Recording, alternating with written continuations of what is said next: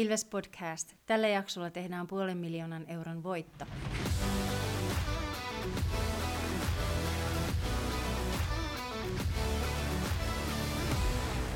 Morjes, morjes ja tervetuloa jälleen Ilves-podcastin pariin. Mun nimi on Tomi Kuusisto ja seurana taas takkahuoneessa Santeri Kuusisto Moro. ja Markus Kosonen. On terve. Ja seurana myös vieras, joka esitellään sitten tuokion kuluttua, koska tässä jaksossa meillä on aiheena osasto 41 ja kannattajakulttuuri. Tämmöinen aihe, jota foorumeilla on meiltä pyydetty ja mahtavaa, että se nyt mahdollistui meille. Mutta koska tässä on vähän jääkiekkoakin taas pelattu, niin käydään läpi ensin nämä pelatut ottelut. Eli ensin oli vastassa Turun palloseura. Sieluttomasti kumisevassa Turun Liskomehukeskuksessa nähtiin ensimmäisen erän täysosuma, kun Ilves teki kerrankin perinteisen YV-maalin Johanssonin paiskattua viivasta 1-0.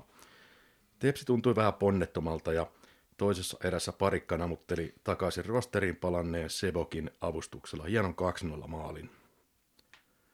Peli oli edennyt Ilveksen hallinnassa ja Tepsin pelin ongelma tuntui olevan se, että keskialueella oli hankalaa eikä kunnon vauhtihyökkäyksiä saatu, mikä johti siihen, että Ilveksen paketti ehti aina miehittämään alakerran. Ilves oli myös kulmapelissä vahvempi ja sai kierrätettyä kiekkoa viivan kautta, joka johti pitkiin jaksoihin hyökkäysalueella. Toisen erän lopulla Teps virkosi ja painejakson päätteeksi Nurmi kavensi 1-2. Kolmannessa Tepsi tuli vahvemmin erään ja sai aikaa vähän pidempääkin hyökkäyspainetta, mutta Baptisten karattua vastahyökkäykseen tapahtui rankkarin arvoinen rike, josta Nikkari painoi sen itse sisään. Nurmi kavensi kuitenkin jälleen 2-3. Ilves repi ottelun ratkaisun kahdella ylivoimamaalilla, johon Tepsin vastaus tuskastuminen. Vainion pää ajoi Johanssenin pelin loppuhetkillä ja tästä Baptiste haki ruutanan miehen tanssiin ja pappi Gordy Hove Hattrickilla suihkuun. Loppulukemat Ilvekselle lopulta 3-5. Joo, se oli aika erinomainen vieraspeli mun mielestä Ilvekseltä, jos kokonaisuutena ajatellaan, että, että tota, siitä huolimatta, että Tepsin viisikkopelihän on periaatteessa niin kuin aika tiivistä ja, ja tota, menevät viisikkona eteen ja taaksepäin lyhyillä etäisyyksillä, niin siitä huolimatta Ilves onnistui löytämään niitä välejä, mistä, mistä hyökkäyksiä, vaarallisia hyökkäyksiä saadaan aikaiseksi. Ja musta tuntuu, että Ilveksellä oli koko pelin semmoinen niin kuin tappajan vaisto, killer instinct siinä pelissä. Et Tepsiltä se vähän puuttuu, että Tepsillä sitten ei ollut lopulta kuin se yksi ketju, joka oikeasti yritti tosissaan pelata ja muuta oli vähän kattelemassa. Joo, toi näkyy justiin noissa kaksinkamppailuissa siellä Tepsin hyökkäysalueella kulmissa justiin, että ne oli aika, aika niin kuin perässä siellä koko ajan ja sen takia Ilveksi ikään kuin pysty kuluttamaan aikaa voittoasemassa siinä pelin aikana, että Ilves oli kyllä selkeästi niin kuin nälkäisempi tässä pelissä ja varmaan se tyhjä hallikin jonkin verran kaiversi jo valmiiksi pikkasen ehkä tappiaputkossa olevaa tepsiä. Kyllä, Ilves oli mun mielestä koko ajan terävämpi ja halukkaampi haastamaan. Kyllähän Tepsillä paljon poissaoloakin joukkueesta on, mutta silti toi niiden peli on aika samanlaista mun mielestä kuin ollut koko kauden, että varsinkin jos katsoo noita tilastoja, että Ilves on tehnyt 32 maalia enemmän kuin Tepsi. Siinä on pari maalia. Et se, et Tepsi on tällä hetkellä semmoinen pelitapajoukkue, joka pärjää maalin odottamassa, mutta ei niissä maaleissa. Ja tämä on ollut niiden helmasynti harjoituskaudesta lähtien, niin kyllä tässä nyt puolivälissä voi jo sanoa, että, että jos ei siihen muutosta tule, niin kyllä noutaja tulee. Niin, se on mielenkiintoista nähdä, miten toi kehittyy, että, että tosiaan kun mun mielestä se vaikuttaa siltä, että, että tota, vähän puhuin tästä samasta silloin KK-pelin kanssa, että, että nekin tuntuu olevan vähän sillain niin kuin liikaa sitä vi, niin kuin sovittua taktiikkaa yrittää toteuttaa ja liian vähän yrittää niin kuin sitten itse ratkaista sitä peliä, niin, niin siltä se toi Tepsinkin peli näyttää, että siihen täytyy jotain saada, että se on mielenkiintoista nähdä, että saako ton kurssin käännettyä, koska nythän ne on aika, aika kovassa syöksykierteessä, kun vuosi vaihtuu. Mm, tässä oli sillä tässä pelissä mielenkiintoista myös se, että kun toi Ilveksen ylivoima ei ole kauhean hyvin tässä toiminut, niin tässä pelissä tuli kolme ylivoimamaalia. Ja tosiaan yksi jopa semmoinen vähän niin kuin ylivoimamaalin näköinen.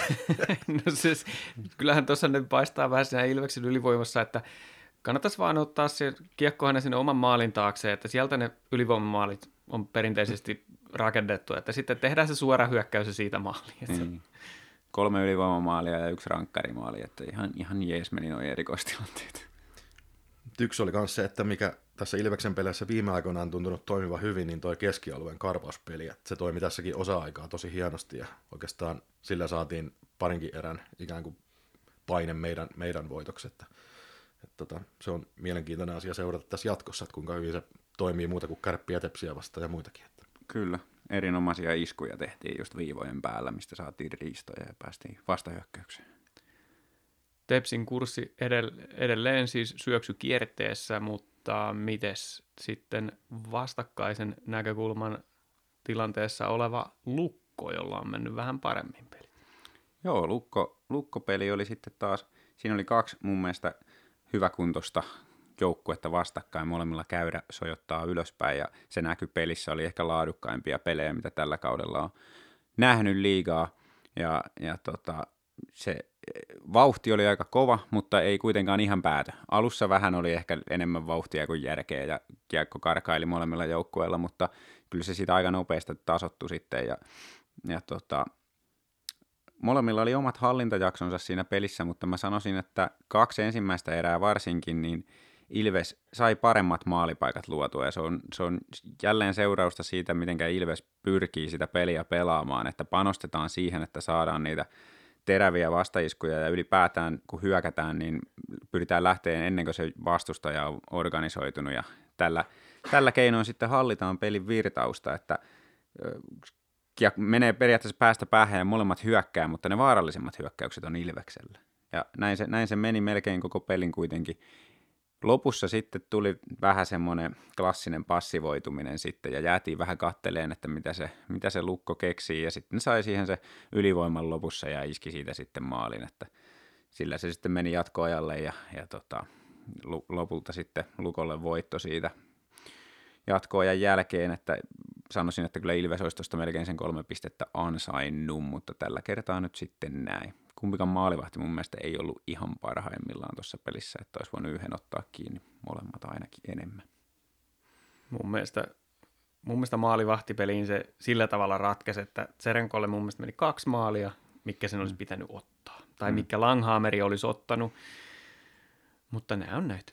Niin, ei se toisessa päässä tosiaan yksi tai kaksi, miten se laskee, että mm. mikä se sielläkin olisi pitänyt ottaa kiinni, että joskus menee näin. Ja taas kun katsoo maalin odottamaa, niin on tosi tasainen peli muistaakseni oli, mutta omaan silmään se näytti siltä, että se oli enemmän Ilveksellä hanskassa se peli, että se kääntyi sitten enemmän siitä siellä to- kolmannessa erässä, kun tosiaan saivat ylivoimamaalin, niin Juu. Tämmöisillä sitten merkitystä, mutta mun mielestä Ilves oli kauttaaltaan vähän parempi.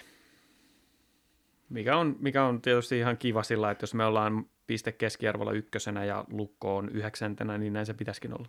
Joo, toki Lukolla nyt on ollut se mestaruuskrapula siellä alla, että nythän se vasta on alkanut kulkea niille, että ne on nyt huomattavasti parempi joukkue kuin, kuin yhdeksänneksi paras piste keskiarvo antaa ymmärtää, että teidän tietysti nyt ihan kärkijoukkue sillä että hyvä, että ollaan selvästi parempi joka tapauksessa. No niin kuin tuosta tilanteesta se, että to, e, kuten sanottua, johdetaan liigaa piste keskiarvon perusteella. Sanoisin näin, että muuten ihan hyvin menee, mutta päästettyjä maaleja on vähän liikaa. Tosin siihen vaikuttaa se, että, että aina kun me hävitään, niin me hävitään niin 7-0 ja 5-1 ja 5-0 ja tällaisia ihan älyttömiä tuloksia siellä välillä. Mutta se, että toi oman pään pelaaminen, niin sitä kun vähän tiivistäisi, niin niin oltaisiin kyllä liikan paras joukkue tällä. Joo, se alivoima nyt on ollut jo vähän parempaa, sehän on yksi iso, iso tekijä tuossa, että saadaan se alivoima hyvälle tasolle, niin sitten niitä päästettyjä maaleja tulee jo aika paljon vähemmän ja Langhaameri on näyttänyt, että, että on edelleen kuurkoloukkaantumisen jälkeen, niin kyllä, no, kyllä nuo keskiarvot tulee alaspäin. Mä oon ihan luottavainen sen suhteen. Että, ja pääasia on se, että tehdään enemmän kuin vastustaja.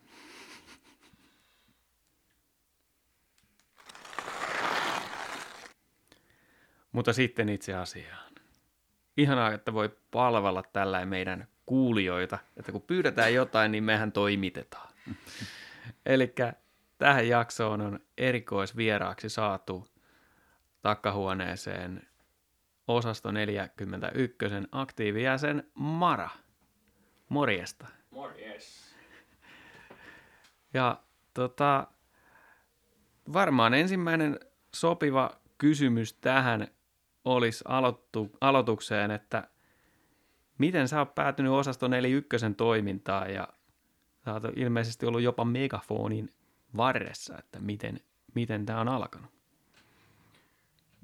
Joo, tää on lähtenyt varmaan itellä siitä, siitä mä muistan, kun joskus junnuna istuin siinä vaihtoaitioiden takana. Kattelin siinä sitten sinne yläkulmaukseen, sinne legendaariselle lauteille. Siellä heiluneen isot liput. Tämä on ollut varmaan jotain 2007-2008, jotain sinne päin. Ja tota, siinä sitten pienenä poikana mietin, mietin muistelen, että, että jos joskus pääsisin heiluttaa tota isoa lippua, mm-hmm. niin se on, tiedätkö, se on sellainen unelma.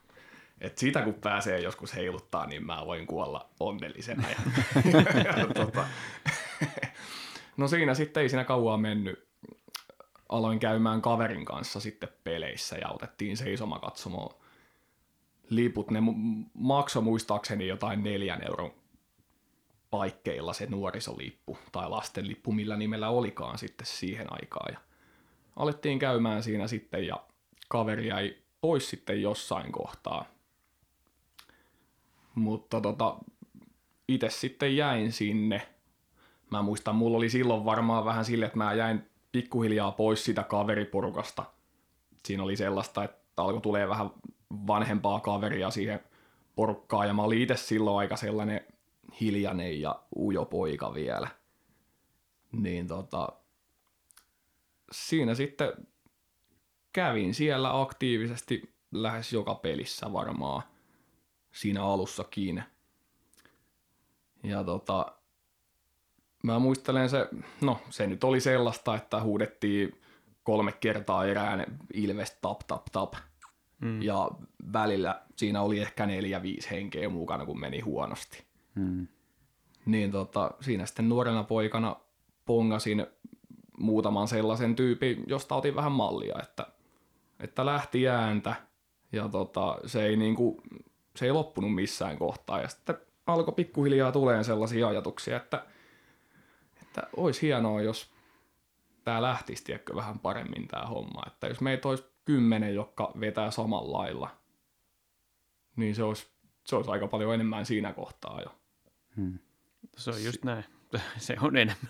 niin, sit se, sit se vaan, no, siihen kasvoi sitten vaan jotenkin kiinni sitten. Sieltä alkoi löytää kavereita, alkoi tutustua ihmisiin ja, ja tota, näin, siitä se lähti. Siistiä, tuommoinen niinku kasvutarina siihen, että noin se vaan menee, kuulkaa ihmiset, että jos, jos, jos on semmoinen fiilis, että olisi itsekin siistiä joskus päästä heiluttaa sitä lippua. Tai, tai sitten on semmoinen fiilis, että olisi kiva, kun olisi vielä enemmän meteliä hallissa. Niin siitä se lähtee, kun menee itse sinne katsomaan vähän aistiin tunnelmaa ja sitten aukaisee ääntä ja pikkuhiljaa, niin sieltä se lähtee. Voihan sitä mennä sillä kokeilemaan vähän sillä että ostaa, ostaa liput ja menee fiilistelee, miltä tuntuu olla siellä keskellä sitä kannattajaryhmää, niin mm. yllättäen se vähän tarttuu. Niin, siinä on Joo, ja miettii sitä, että kuinka pieni asia toi on.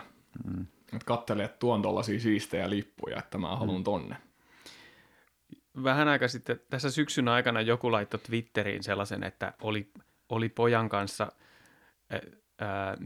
että pojan kanssa miettii, että lähdetäänkö Ilveksen vai Tapparan peliin, ja sitten poika oli sanonut, että tota, mennään Ilveksen peliin, kun siellä saa aina laulaa ja huutaa ja heiluttaa lippua, vaikka oltaisiin häviöllä. Mm. Niin sitten mä ajattelin, että no, cool story bro, mutta toi, mitä sä sanoit tästä, että sä oot pienempänä nähnyt, että siellä niitä heilutellaan mm. niitä lippuja, niin, niin tota, en nyt ehkä ihan vielä osta sitä Twitter-tarinaa, mutta ainakaan tuossa muodossa.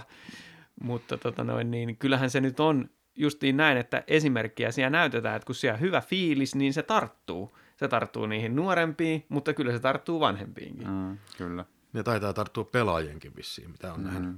Mm, kyllä. On se hieno kuulla, kun joku Les Lancasteri niin kehuu sitä, että kuinka hienot fanit meillä on. Niin ja siellä on kuitenkin Jenkkiliikossa on niin kuin sellainen pikkasen enemmän sitä kannattajasakkia joka pelissä, vaikka onkin pelannut vähän niin kuin enemmän alasarjoja. Niin se, että Lancasteri kehuu Ilveksen fanikulttuuria, niin on mulle ainakin pikkasen yllätys.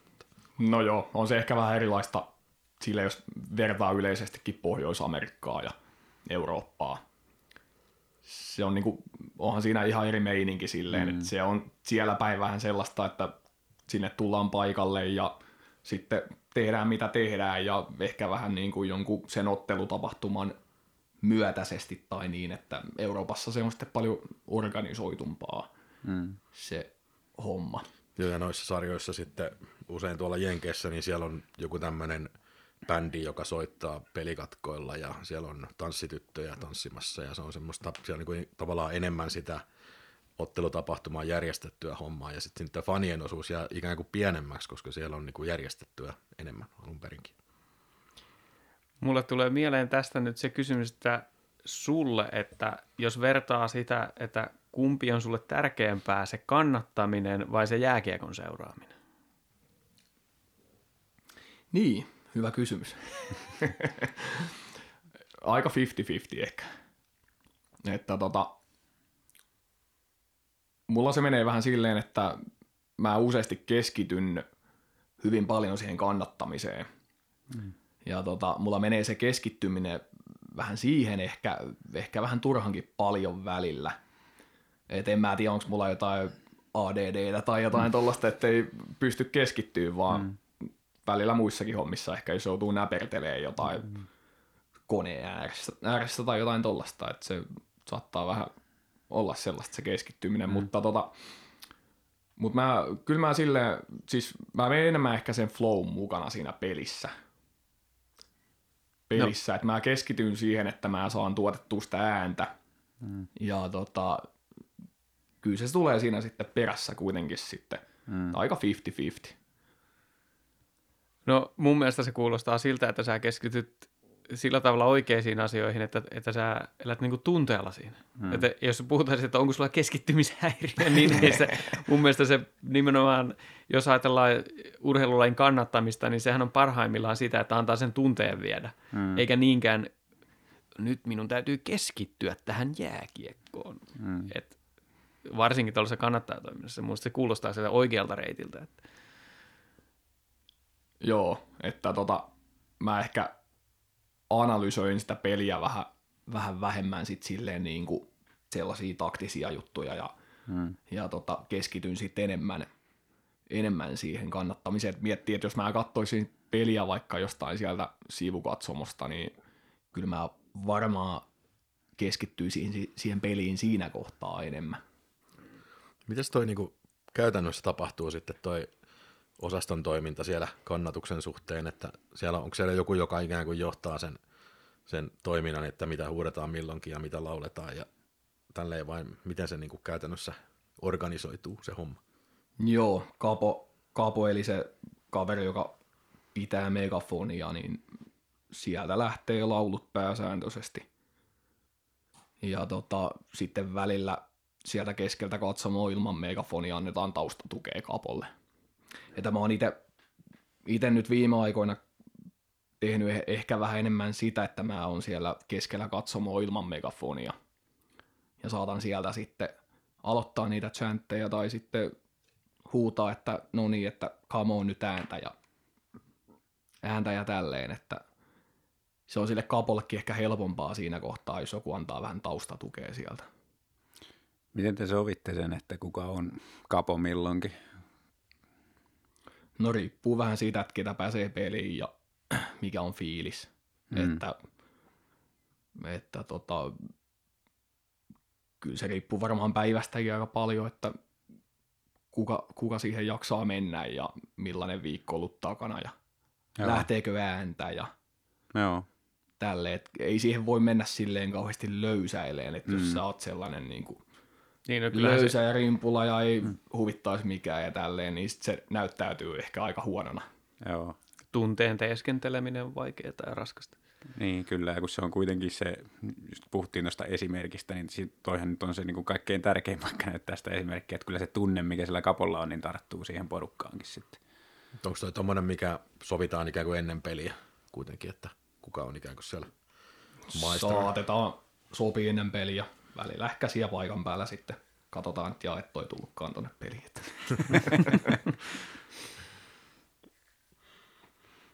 Mites tota, kun sä puhuit siitä, että silloin kun sä oot ollut pieni ja sä oot nähnyt, että lippuja liehutetaan ja ää, se on ollut semmoinen visuaalinen elementti, mikä on kiehtonut tosi paljon, niin miten sä näet ton sitten, kun jo, joku puhuu siitä, että lippuja liehutetaan liikaa tai ne on liian isoja näin, että ei näe sitä peliä kunnolla, niin mikä on sun vastaus tällaisille ihmisille? Joo, siitä on ennenkin ollut puhetta jossain somessa tai jossain, että, tota, että ei näe peliä. Mä silloin mietin silleen, että, että tota,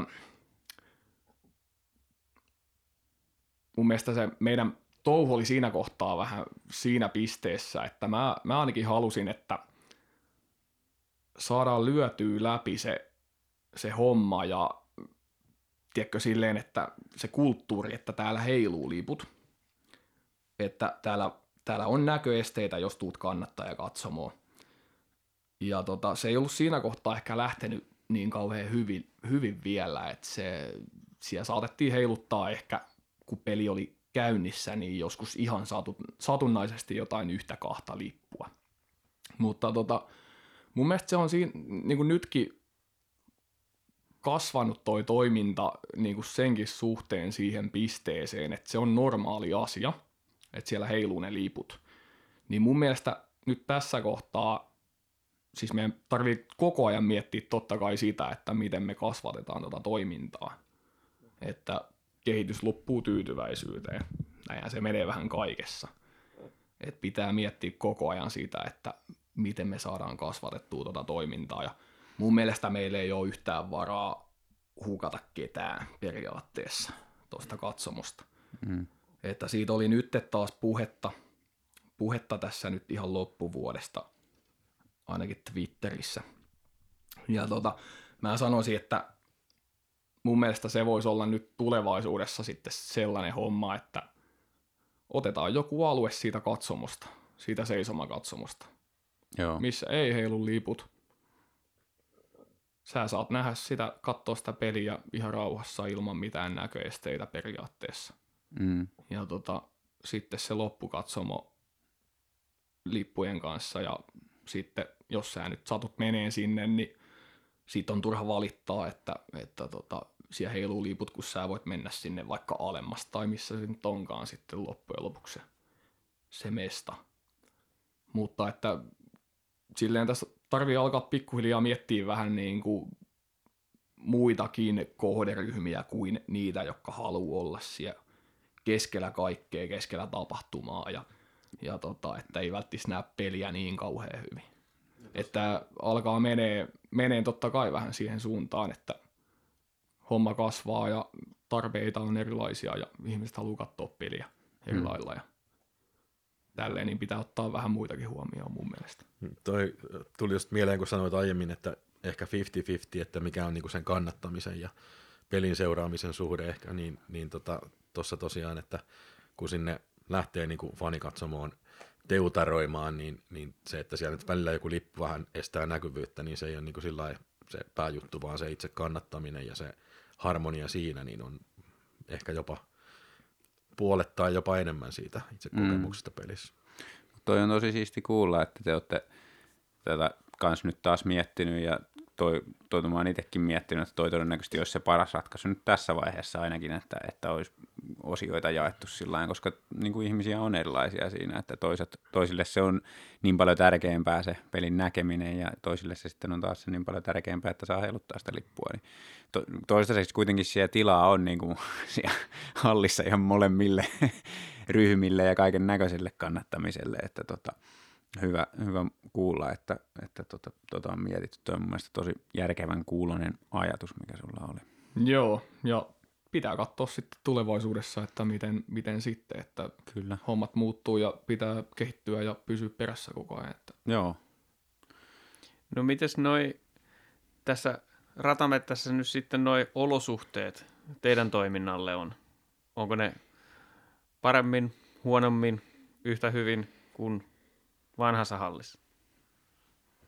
No, tällä hetkellä nyt varmaan aika paljon huonommin vie- vielä, että mm. tota, saa nähdä, miten, mihinkä suuntaan mennään, ja sitten kun saadaan se koko seisoma katsomo käyttöön ehkä jossain kohtaa, mikä, mikä pitikin alun perin, niin saa nähdä sitten, että mikä meininki.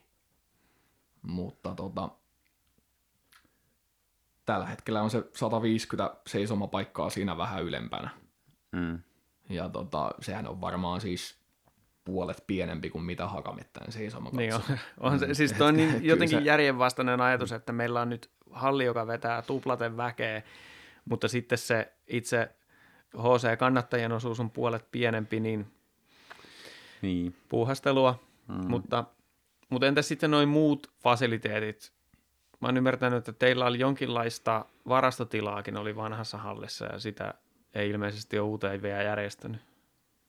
No me saatiin nyt viime pelissä kärppiä vastaan joku, joku sellainen pieni tila käyttöön tai käytännössä niin kuin Ilveksen johonkin kamppeitten sekaan johonkin, johonkin koppiin meidän tavarat, ettei tarvii nyt lähteä sitten raahaan niitä ihan joka, joka kerta pois sieltä ja takaisin. No toi on aika kriittinen homma. että- No Joo. Oi joo, että kuka nyt jaksaa 30 peliä kaudessa plus sitten kaikki mitä playerit ja mm, sun mm. muut. Ja sitten vierasreissuihin tarvii kuitenkin aina jotain kampetta ottaa mukaan, niin tota, Joo, ja kun, raahaa niitä sitten, sitten jonkun Jossain kotota bussi, tai bussissa jostain. tuot niin. jotain rumpua siellä aina, niin ja just kun tonne kun ratamettään on kuitenkin tarkoitus tulla julkisilla. mm, kyllä. Mutta sitten taas näihin muihin olosuhteisiin, mä olin ehkä vähän yllättynyt jopa tuossa viime pelissä siitä, että mä odotin vähän, että toi halli on niin iso, että se syö kaiken äänen tai että se hukkuu johonkin. Mm. Mutta kyllä me saatiin tuossa ainakin ihan alussa ja sitten ihan lopussa, siis sen huomasi, että se kajahti jossain kohtaa niin kuin ihan Joo. takaisin. Että. Se kuului lähetykseen aika hyvin. Mä kattelin kanssa poikkeuksellisesti kotoa, kun olin kipeänä, niin, niin se kuului yllättävän hyvin. Mut yllätti kanssa, koska se mun kokemus siitä avauspaikallisviikonlopusta oli se, että okei, siellä nyt ei kauheasti edes yritetty kannattaa, mutta sitten se, mitä yritettiin, niin se ei kuulunut edes toiseen päätyyn asti. Ja sitten mä olin sillä että, että onkohan tämä nyt sillä että tässä hallissa niin kuin vaatii kaksi kolminkertaisen massan, että saa saman äänen, mitä sai Hakamettässä aikaiseksi, mutta kyllä toi näytti toi, toi tota, se viime peli sen, että kyllä siellä pystyy ääntä, ääntä saamaan aikaiseksi vähän pienemmälläkin porukalla. Mä luulen, että se auttaa myös, että kun se on vähän ylempänä nyt, että mä luulen, että jos ne kaikkein äänekkäimmät on kiinni siinä pleksissä, niin se ei ihan yhtä lailla välttämättä kaiu. Joo, se tuli huomattua kanssa ja siinä ihan ekassa pelissä, pelissä se äänekkäin osa oli ehkä siellä alhaalla Mm. sen aikaa, mitä oli siellä hallissa, niin tota, siinä huomasi aika hyvin, että se pleksi vähän niin kuin ihmisen kaiken äänen. Joo. Et sit kun oltiin vähän ylempänä, niin se pääsi sieltä vähän vapaammin Juu. leijaileen ilmaa. Se hauska sillä kun itse ei tullut ajateltua näitä asioita niin sillä syvällisesti, että tässä pitää no, niin kuin akustiikkaa miettiä. Niin kuin, siis se liittyy hyvin olennaisesti tähän Niin. kannattajatoimintaan. Joo, ja Hakamettässäkään ei ollut mikään kauhean hyvä akustiikka. No ei. Ei ole. Tuohon toimintaan, että miettii tosi monet, monet jäähallit Suomessa, niin ne on aika paljon pienempiä ja ne on sellaisia paljon tiiviimpiä ja ollaan tosi lähellä jäätä ja Katto matalammalla. mm. ja näin, että siellä kaikuu, kaikuu monessa paikkaa. Että se ei, toi ha- hakamettäkään ei ollut mikään ihan sellainen optimaalinen periaatteessa. Joo. Ja sitten kun mennään siitä vie isompaan, ja sitten kun miettii, että se on rakennettu kuitenkin silleen aika paljon jotain keikkoja sun muuta tuollaista ajatellen, niin mm. siellä pitää olla vähän sellaista pintaa, mikä imee sitä ääntä, että se ei heijasta sitä ainakaan takaisinpäin. Kyllä. Niin kyllä se vähän pelotti mennä sinne. Mä haluan kysyä tässä kohtaa, sitten, kun sä oot varmaan osaston jäsenenä aika paljon käynyt noissa vierasreissuissa, niin mi, mi, sanoisitko vaikka top 2 hallit, mihin lähtee reissuun, missä lähtee hyvin ääntä? No jos miettii ainakin katsomofasiliteetteja, niin uusista liikahalleista melkein kaikki on varmaan sellaisia hyviä. Kouvola, Kouvolassa ollaan päästy sinne päätyyn. Siellä on ollut tilaa ihan hyvin ja sitten Mikkelissä on tosi iso seisoma katsomo muistaakseni. Se on siellä päädyssä kanssa. Joo. Okay. Mutta tota, toihan on toi Hämeenlinna tosi hyvä kanssa. Et siellä oltiin ennen siellä jossain yläparvella. Ja sitten kotikannattajat oli samassa päädyssä siellä kulmauksessa. Ja nehän oli periaatteessa väärässä päädyssä, siis kotikannattajat. Mm. Joo. Että HBK hyökkäsi sinne toiseen päätyyn kaksi erää.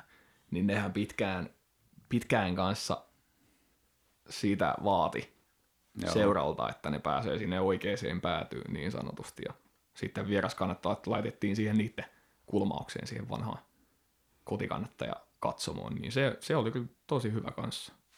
Joo. Siistiä kuulla. Eli Hämeenlinna, Mikkeli ja Kouvola. Nämä on näitä Suomen kivoja kesäkaupunkeja. En tiedä sitten, miten toi Vaasan uusi uudistettu halli. En, ole, niin. en ole siellä päässyt käymään vielä, mutta uskoisin, että se on kanssa ihan hyvä. Mites tuohon, mulle tuli mieleen, kun oli tuo ihan ensimmäinen matsi Tappara Ilves tuolla uudessa, uudessa areenassa ja, ja tota, sattumoisin sitten istuin siinä Tapparan fanikatsomossa heti maalin takana ja tilanne oli se, että Ilves menikö 0-3 johtoon siinä jossain kohtaa, niin sieltä lähti tota, fanikatsomosta porukka meneen ensimmäisen erän aikana, en tiedä mihin ne lähti, mutta, mutta lähti kuitenkin, niin ikään kuin tällainen tilanne, hypoteettinen sellainen, että jos Ilves on ekassa erässä 0-3 tappiolla, niin miten faniryhmä kannustaa joukkueen suosta? No mä näkisin asian niin, että siinä kohtaa pitää laittaa vaan lisää höökiä päälle. Et mä oon aina miettinyt sen silleen itse, että tota, kun ollaan tappioasemassa, niin ihan siis sellaista peruskeittiöpsykologiaa, että mieti sä oot tappioasemalla, siis otetaan vaikka sellainen tilanne, että pistetään vaikka tosta kaksi häkkiä sisään johdetaan 2-0. Kauhea meteli päällä, kauhea tiedätkö, fiilis päällä mm. siellä hallissa ja kaikki on mukana. Mm. Sitten vierasjoukkue tekee pari siihen ja ehkä yhden kaksi vielä menee johtoon. Sitten kaikki hiljenee. Mm. Mitä sä mietit pelaajana siinä? Mm. Okei, että sulla on muutenkin jo ihan paska fiilis, että tiedätkö, itseluottamus mennyt niin kuin sen pelin osalta. Ja sit sä huomaat, että, että okei, että täällä kaikki muutkin on vähän jäätynyt silleen. Mm. Jäädyksää siinä lisää vai, vai tota, saako se sulla jotenkin sellaista, saako sä poveria siitä tai tälle, että, että mä oon, mä oon itse ainakin nähnyt sen asian aina silleen, että siinä kohtaa kun ollaan tappiolla, niin sit vedetään vaan entistä kovempaa. Ja me ollaan mun mielestä menty ihan hyvään suuntaan siinäkin mm. asiassa. Kannattajaryhmän vastuu nousee siis, kun pitää huonompi tilanne.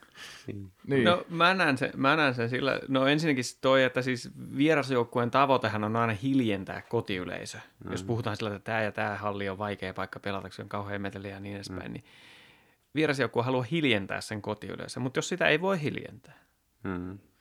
siinä on yksi asia. Ja sitten toinen on se, että mä näkisin sen, kun puhuttiin tästä, että kumpi on tärkeämpää, se jääkiekko vai se kannattaminen, niin ihan itsekkäästi katsojana. Jos se peli tuottaa sulle negatiivisia tunteita, niin sä voit saada sitä positiivista fiilistä kuitenkin siitä kannattamisesta. Juurikin näin. Mä olin just ottamassa ton saman puheeksi. Mä oon monta kertaa ollut sellaisessa pelissä myös seisoma katsomassa, huutamassa ja laulamassa, kun, kun tota, on oltu vähän häviöllä.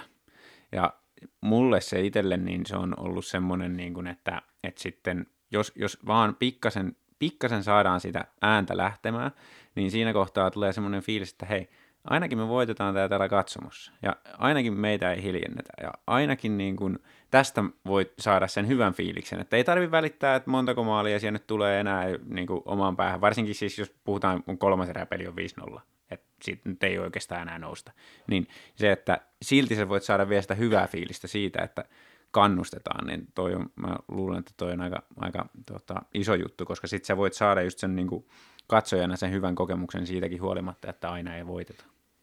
Oh, joo, ja sitten miettii, että jos nyt hävitään, hävitään ihan selkeästi ja, ja tälleen, ja sitten katsomossa on huono meno, Mm. niin kyllähän sä lähdet kotiin sitten silleen, että vitut. Mm, niin. Ja saattaa mennä pari seuraavaakin päivää silleen ihan mieleen. Että. Sitten jos on katsomossa menoa ja, ja tota, tälleen, niin sit saisi vähän sellaista hyvää fiilistä, että no hävittiin, hävittiin nyt sitten, mutta tota, oli sentään hyvä meno, oli hauskaa. Niin. Siis sul, voihan sulla olla hauskaa niin kuin periaatteessa, että sä voit ottaa sen silleen, että no, että hävittiin nyt, mutta, Joo, mutta tota, kyllä. Puhutaan ihan käytännön asioista, semmoinen mikä meikäläistä askarruttaa, kun en ollut, en ole ollut tässä toiminnassa mukana, niin miten tuommoinen Tifon, josta osasto erityisesti on kuuluisa Suomen maalla, niin miten tuommoinen Tifon tekeminen, se prosessi menee? Ja paljonko se maksaa? Niin, paljonko siihen menee aikaa, paljonko siihen menee rahaa, kuka ne idea keksii, kuka ylipäätään päättää, että nyt tehdään tifo. Tuleeko se jostain tehtaalta vai tehdäänkö ne itse vai miten? Miten? No, se prosessi varmaan lähtee useasti siitä, että, että tota, mietiskellään tuossa porukalla ja sitten joku saa jonkun idean, että olisi siistiä tehdä joskus tällainen, tämän tyyppinen homma ja sitten se heittää sen ilmoille ja sitten joku keksii, että no joo, ihan hyvä idea, mutta mitä jos tehdään tämä homma tässä asiassa tälleen ja sitten kolmas sanoo, että joo, mm, tehdäänkö tämä tälleen ja tehdä, lisätäänkö tämä, tämä homma, otetaan tämä pois. Ja sitten periaatteessa meillä on varmaan aika useasti vähän niin kuin pöytälaatikossakin niitä ideoita. Mutta sitten pitää miettiä vähän myös sitä niin kuin tilannetta, että, että sopiiko tämä nyt tällaiseen peliin ja sopiiko tämä tähän. Ja, ja, ja tota, sitten yksi aspekti on mun mielestä se, että pitää myös reagoida, jos tapahtuu jotain Mm. että pystyy myös nopeasti sitten reagoimaan siihen, siihen asiaan, että jos ei nyt muuta, niin joku sellainen, joku bandis tai joku, joku mitä tahansa, mutta Mm. mm. se, että pystyy edes vähän reagoimaan, ettei se ole ihan sellaista niin kuin kiveen hakattua. Niin, kesällä suunniteltu koko Niin. vuoden tifot käteen. niin, ja sitten sit se ei sovikaan Niin, yhtään siihen niin. tilanteeseen. niin. Mutta tota, niin sitten, sitten kun lähdetään tekemään, niin ehkä isoin ongelma on ollut toi, että missä tehdään, että saadaanko tilaa mistään. Se vaatii kuitenkin ainakin, jos tehdään jotain isoa, niin se vaatii sellaista, se vaatii tilaa. Tilaa ja tota, no sit kun lähdetään tekemään, niin se, sekoiluahan se on ihan, ihan täyttä sekoilua. Että mä muistan lukeneeni joskus jostain Ilves-formilta, että olisi kiva päästä kärpäisenä pörään sinne kattoon mm. katsoa, että miten, tää, miten nämä hommat hoidetaan, niin mä voin sanoa, että et halua olla siellä. se, se ihan täyttää sekoiluahan se on. No mitäs vaikka toi, kun oli Hakametsän jäähyväiset ja siellä oli, siellä oli tota tifoa näkyvissä ja näin, niin kauan tyyliin menee aikaa tehdä se homma sitten ja paljon siinä on niinku porukkaa tekemässä ylipäätään. No ollaan me silleen kehitytty tuossa hommassa, että, että jos miettii, että jos oltaisiin tehty samat setit joskus muutamia vuosia sitten, niin olisi mennyt varmaan kolminkertainen, viisinkertainen aika. Et me aloitettiin tekeen tuossa nyt, sit me tehtiin muutama viikonloppu silleen, että oli ihan muutama tyyppi, tyyppi tekemässä kerrallaan. Niin tota, muutama viikonloppu siinä väännettiin, tehtiin vähän pienempiä hommia pois alta ja sitten viikossa, viikossa käytännössä tehtiin noin isommat hommat pois alta. Että tota, olihan se aika raffisetti.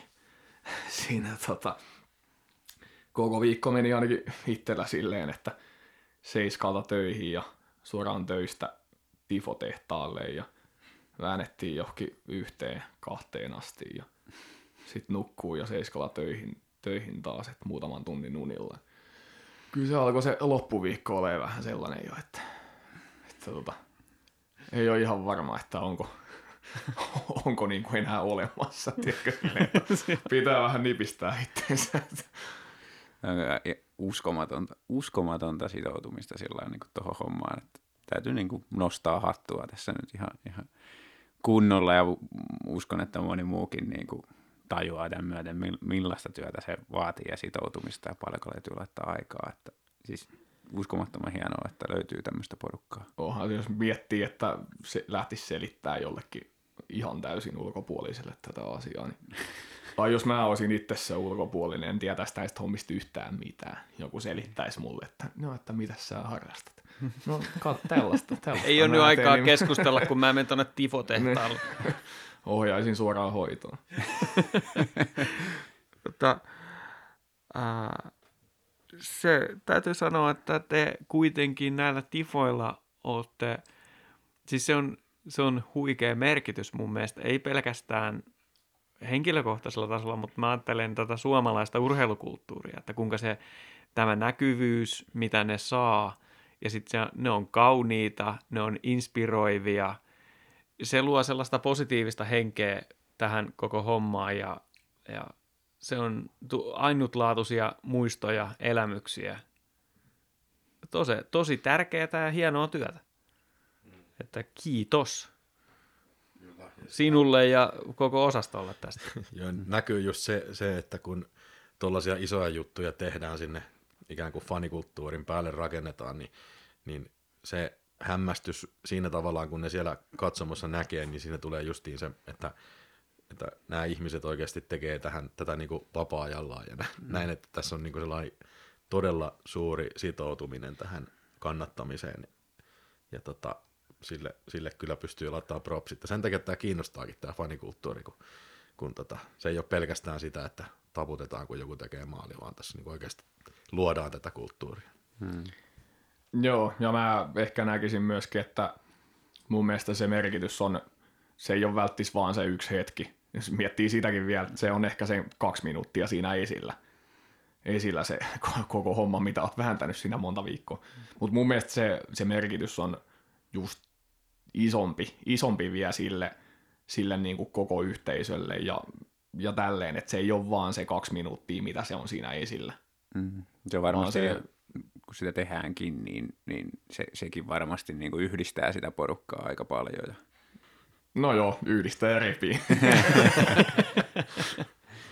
Mutta toi siitä ihan teknis, teknisestä puolesta vielä, siis ommellaanko ne vai maalataanko ne vai miten, mikä se on se? Mä en itsekään niin tarkkaan sitä katsonut. Maalataan. Joo. Onko se sitten, että teipataan ensin joku sapluuna ja sitten aletaan maalaamaan siitä vai, vai vedetäänkö vapaalla kädellä? Öö, välillä tehdään vähän sellaista leikkaa liimaa hommaa ja sitten välillä maalataan, mutta tota, piirretään pääsääntöisesti videotykillä ja sitten välillä joitain juttuja vapaalla kädellä. Niin, niin, joo aivan. No Sellaista aika leikkaa liimaa hommaa. Tolleen miettii, jos on joku iso, iso tifo, niin tota, ei sitä, et sä pysty heijastamaan vaikka sitä koko kuvaa Niin tiedätkö, niin kuin kerralla siihen. Niin se tehdään osissa. Niin, sit se tehdään osissa ja sit siinäkin, siinäkin tulee, tai on tullut etenkin aikoinaan kaiken näköisiä kommervenkkejä, että mm. Onko ne kaikki opittu sitten kantapään kautta vai onko siihen tullut? ihan kantapään kautta. Joo. Tämähän on penkkareissa aika useassakin koulussa, niin kun tehdään näitä isoja juttuja, niin siellä on tämä videotykkin menetelmä käytössä, joka tekee parhaita. Hmm. Joo. No ei itsellä tullut edes mieleen tommonen, mutta aika fiksu. Aika loogista. Joo, ihan, ihan kantapään kautta, ja sillä mä sanoinkin tuossa jossain kohtaa, että ihan sekoiluhan toi, toi on toi touhu. Mutta tuossahan tota, ää, te, teistä voisi joku, joku lanseerata tuossa ammattikorkeassa niin tämmöinen taiteilijalinja, että Tifon tekemislinja. Ja... Niin.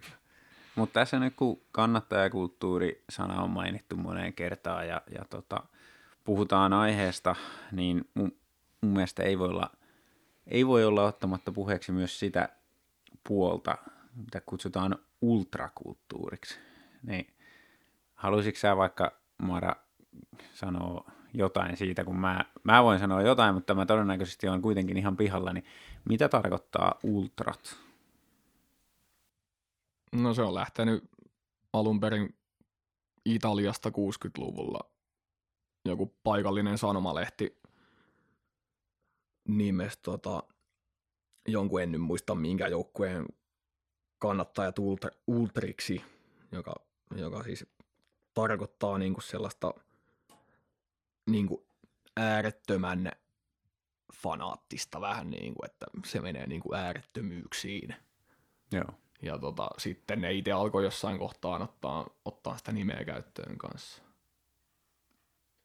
kanssa. Mutta siis se nyt on periaatteessa aika vaikea määritellä silleen, että niin kuin mitä, mitä se meinaa, mitä se meinaa ja että haluuko kukaan käyttää itsestään sitä termiä ja kuka määrittää kenetkin ultrakannattajaksi ja kuka määrittää itsensä ultrakannattajaksi. Niin, eikö siinä yleensä vähän niin kuin liity kuitenkin tähän määritelmään se, että siellä ehkä sitten vastustajan fanejen kanssa on jotain yhteennottoja ja muuta vastaavaa.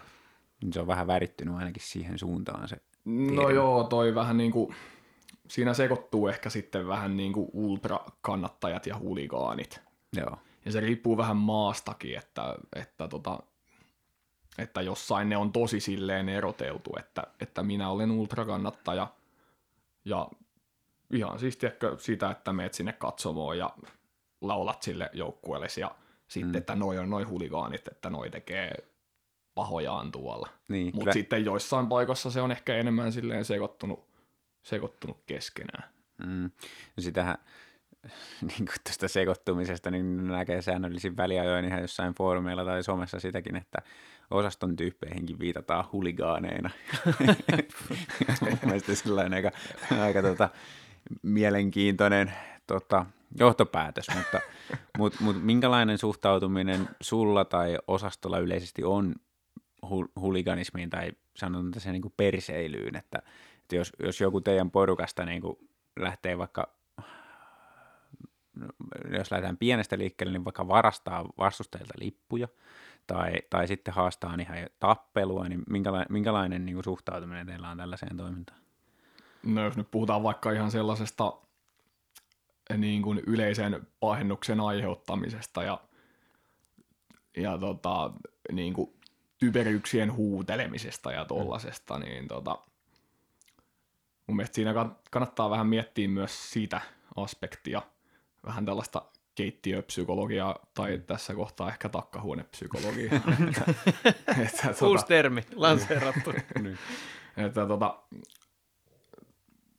monet, monet sellaiset ihmiset, jotka päätyy niin kuin tonne kannattaja päätyy, niin ne on ehkä tietyn tyyppisiä ihmisiä. Et ne ei välttämättä ole, ole niitä tota, tiedätkö, sellaisia ihan perustallaajia, jotka tekee kaiken rationaalisten päätösten mukaan ja elää ehkä enemmän tunteella, niin, niin, niin tota, mun mielestä se on ihan hyvä homma, jos ei se mene liiallisuuksiin, että siellä saa purkaa niitä tunteitaan ja vaikka patoutumiaan tai, tai tälleen raskaan työviikon jälkeen men, mennä huuteleen sinne jotain asiattomuuksia. Mm. Et, et mä näkisin, että se purkautuu siellä aika turvallisessa ympäristössä, että sitten onko se nyt parempi, että siellä huudellaan asiattomuuksia kuin sitten, että se purkautuu vaikka lauantai-iltana siellä lähikapakassa. No mä sanon tähän väliin sellaisen asian, että siis sehän on mielenkiintoista sillä että kannattaa kulttuuri, että kun se on vähän siinä niin kuin, ei olla julkisuudessa, mutta ollaan siinä niin kuin rajamailla. Että ollaan tilanteessa, jossa on TV-kamerat ja ää, lehdistö paikalla, ja aina kun jotain, jos jotain sattuu, niin sitten on mahdollista, että se joku tallentaa. Että silloin niin kuin, sä oot niin kuin siinä rajapinnassa koko aika. Ja sitten jos otetaan tämmöinen otanta ää, koko väestöstä ja otetaan siitä sellaiset niin kuin ihmiset, jotka haluaa elää, elää vähän enemmän tunteella, niin kuin sä sanoit, hmm. niin tota, otetaan, otetaan ne ja sitten, sitten pistetään niihin kamera koko aika, niin kyllähän siellä välillä voi mennä- läikähtää jollain tavalla ylitte. Hmm. Ja, ja tota, en mä nyt tiedä, ää, hyväksyykö kukaan sitä esimerkiksi, että varastetaan toisten omaisuutta, niin onko se nyt sitten hyväksyttävää? Että mun, mä ite, mun mielipide on se, että joku tämmöiset huutelut, niin ne kuuluu nimenomaan tuohon ympäristöön ja, ja tota, kyllä mä sen niin kuin nuoren tytön isänä niin kuin tiedostan sen, että jos mä menen tyttären kanssa peliin, niin jos mä menen siihen fanikatsomon viereen ja sitä, si- sieltä tulee sitä kirosanaa ja todella hävyttömyyksiä koko pelin ajan, niin kyllä me sitten siirrytään johonkin toisaalle. Mutta, mutta se, että mä ymmärrän sen, että joillakin se välillä menee niin kuin sillä lailla läikkyy. Mutta se, mä, mä vetäisin sen rajan niin kuin siihen, sanotaan tällaisiin niin kuin suoraan sanoen rikoksiin, että ei ruveta, ei, ei käytetä niin kuin, ö, fyysistä väkivaltaa eikä, eikä varasta toisten kamoja ja tämmöistä näin. Juu. tai, tai syljetä toisten päälle tai muuta tällaista. Niin kuin, se, se, se, se, se onkin tuommoisen, mä ehkä vetäisin sen rajan kanssa, mutta, mutta niin.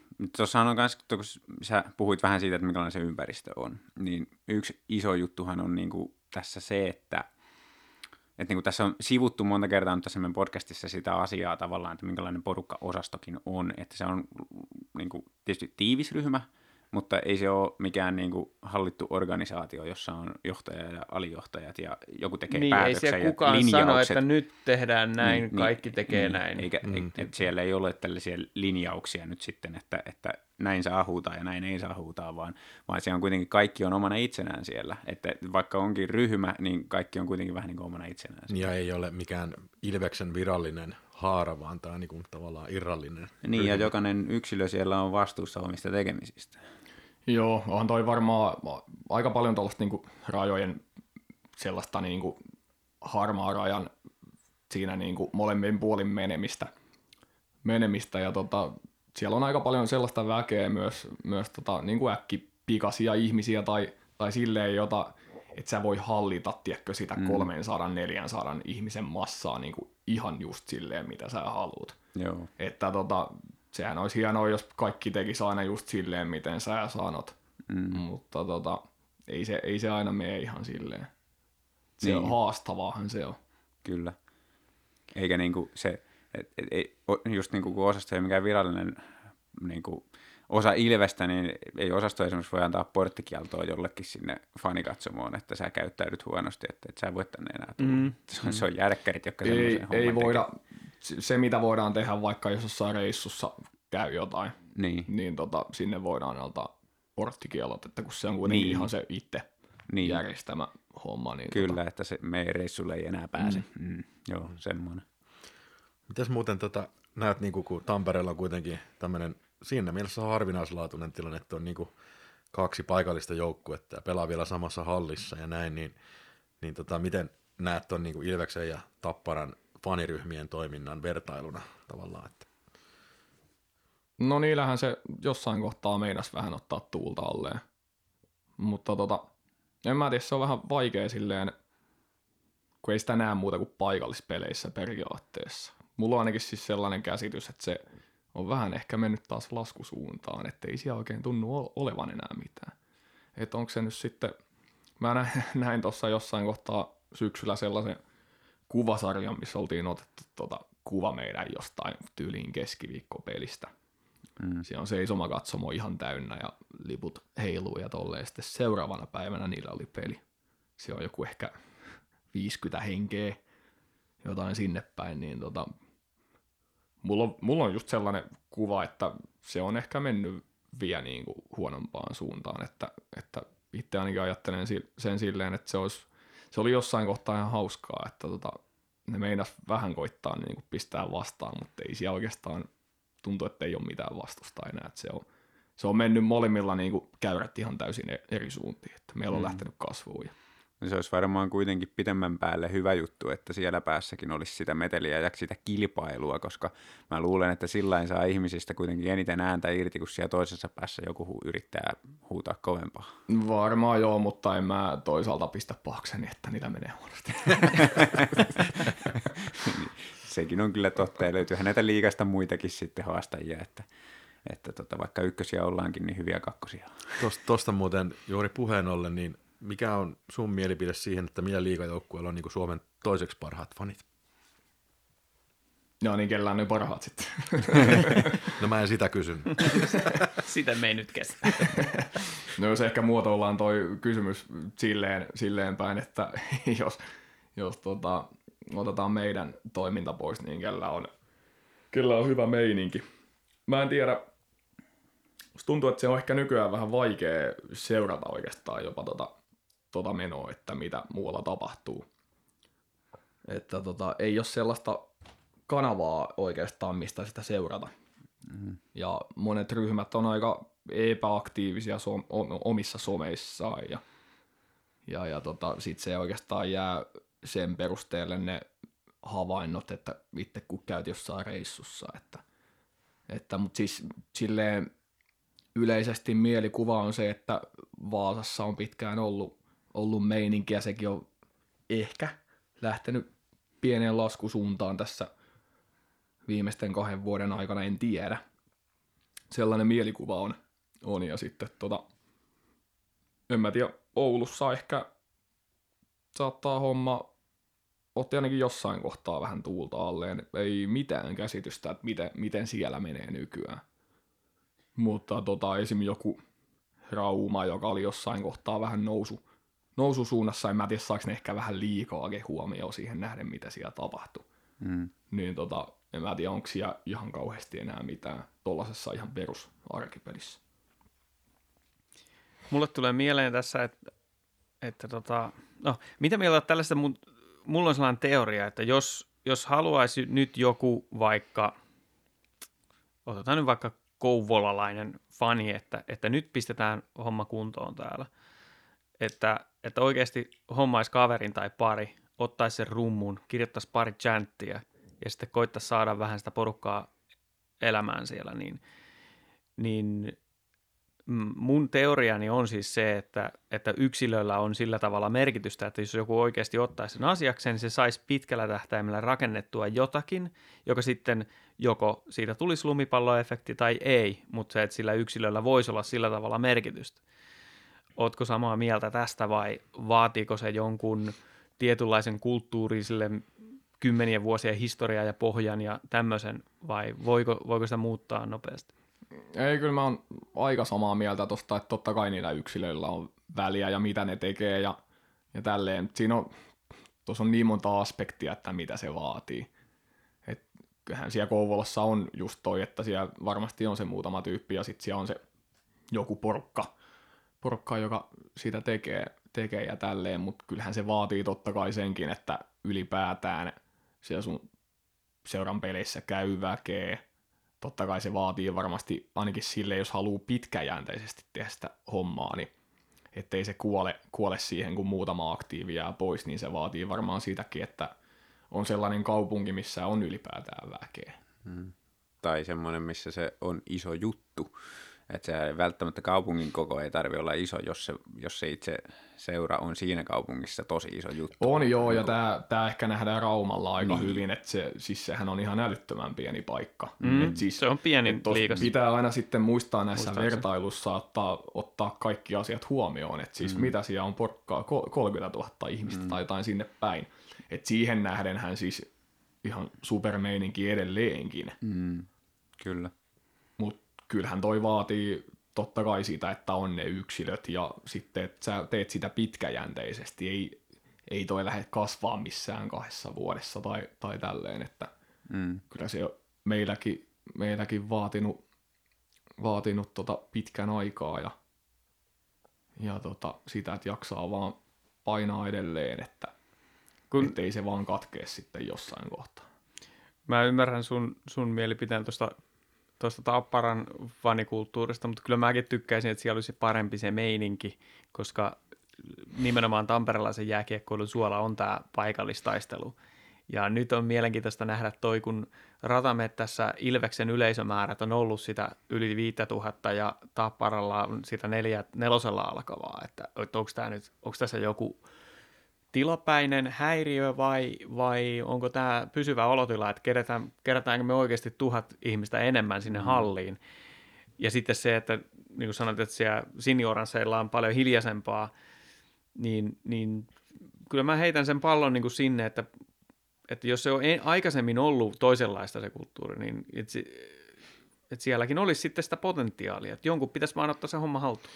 Niin, se ehkä vaikuttaa aika paljon just tuossa kohtaa, jos vertailee vaikka saman kaupungin sisällä, että mitä ne yksilöt tekee, jotka johtaa sitä hommaa. Et siis kyllähän toi vaatii ihan älyttömästi duunia, siis silleen sellaista mm. näkymätöntä siinä mm. taustalla, että sun pitää tehdä joka päivä, joka päivä ja joka viikko siis silleen niin kuin ne perusasiat laadukkaasti ja kehittää koko ajan. Että jos sä jäät makaan siihen samaan samaan, etkä kehitä sitä millään tasoa, että sä oot nyt tyytyväinen, että jes, että meillä nyt on tää mm. 30 henkeä tässä joka pelissä ja välillä 50, niin jos sä oot tyytyväinen siihen, niin et sä kehitä sitä. Et Kuin suoraan Jouko Myrrän suusta.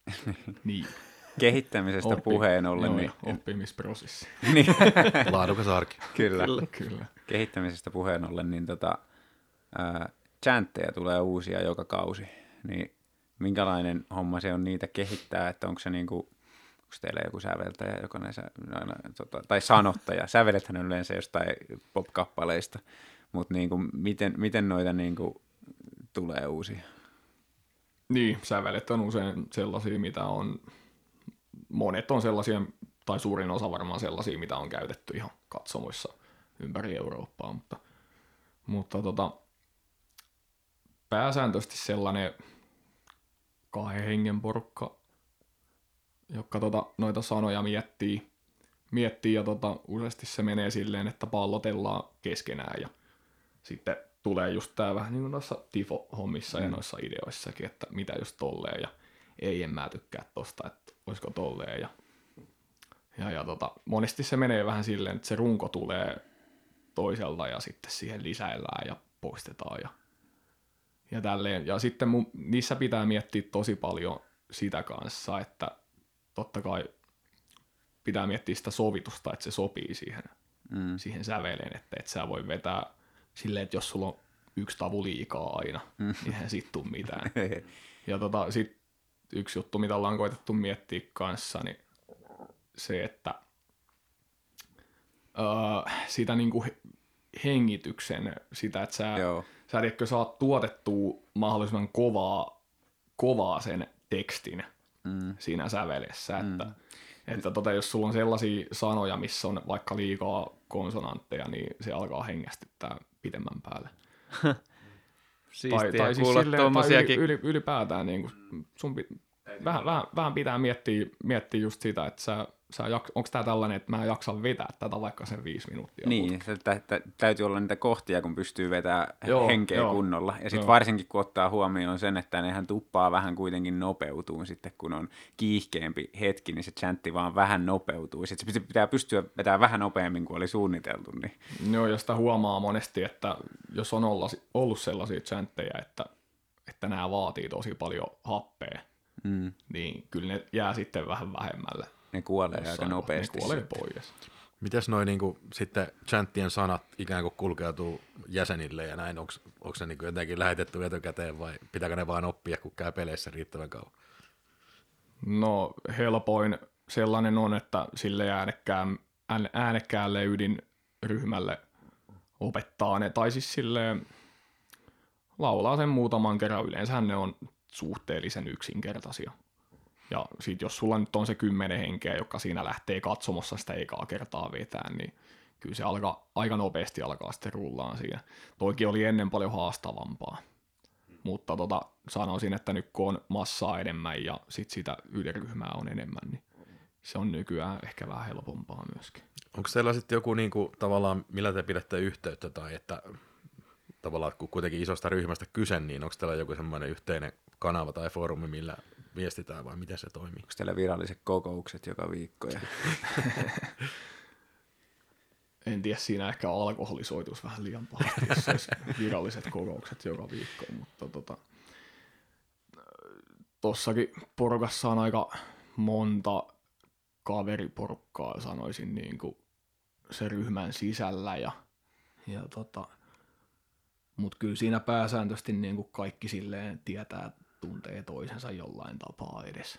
Että tota, siinä sitten milloin kukakin missäkin keskustelee WhatsApp-ryhmissä tai privana tai näkee livenä tai miten, No, miten niin. vaan, että mullakin siis varmaan aika lailla voi sanoa, että mä voisin ehkä sanoa, että 95 prosenttia ihmisistä, joita mä näen vapaa-ajalla, niin mä oon jollain tapaa, ne on Ilveksen kautta tullut. Et jos ne ei ole suoraan sieltä peleistä, niin sit se on jonkun kaverin kaveri. Joo. Jos katsoo sitten vähän eteenpäin, niin miten sä näet tuon osaston toiminnan tulevaisuuden, että mm, onko siinä jotain kehittämistä ja onko mietitty, että mitä seuraavaksi, miten, onko joku seuraava taso, mihin se voisi nousta tai näin edespäin.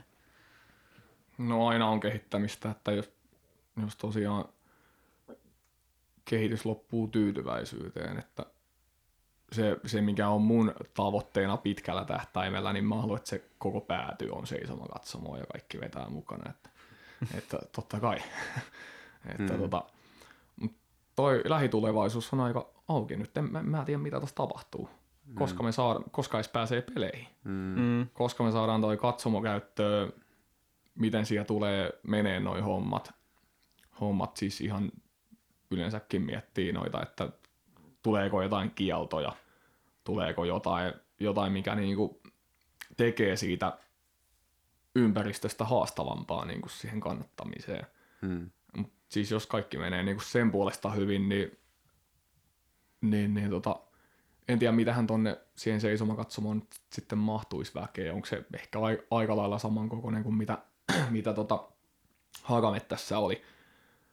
oli, että meillähän on ollut nyt viimeisen muutaman vuoden aikana arkipeleissäkin aika hyvin väkeä. Siis monesti se on ollut ihan tupaten täynnä.